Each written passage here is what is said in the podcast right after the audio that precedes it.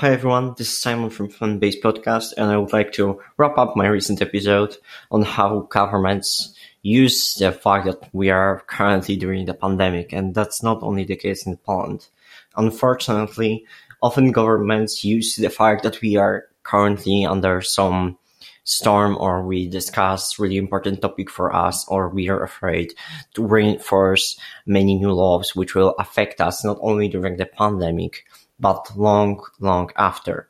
That's a huge problem, not only here in Poland, but in many other countries where the government uses the fact that they can um, make their uh, politicians in charge for a longer time because of the pandemic.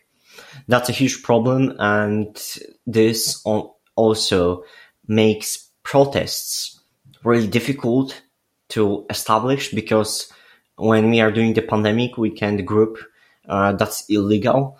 So even if government does something like that, it's really difficult to show our disapproval. That's the case with a huge protest here in Poland.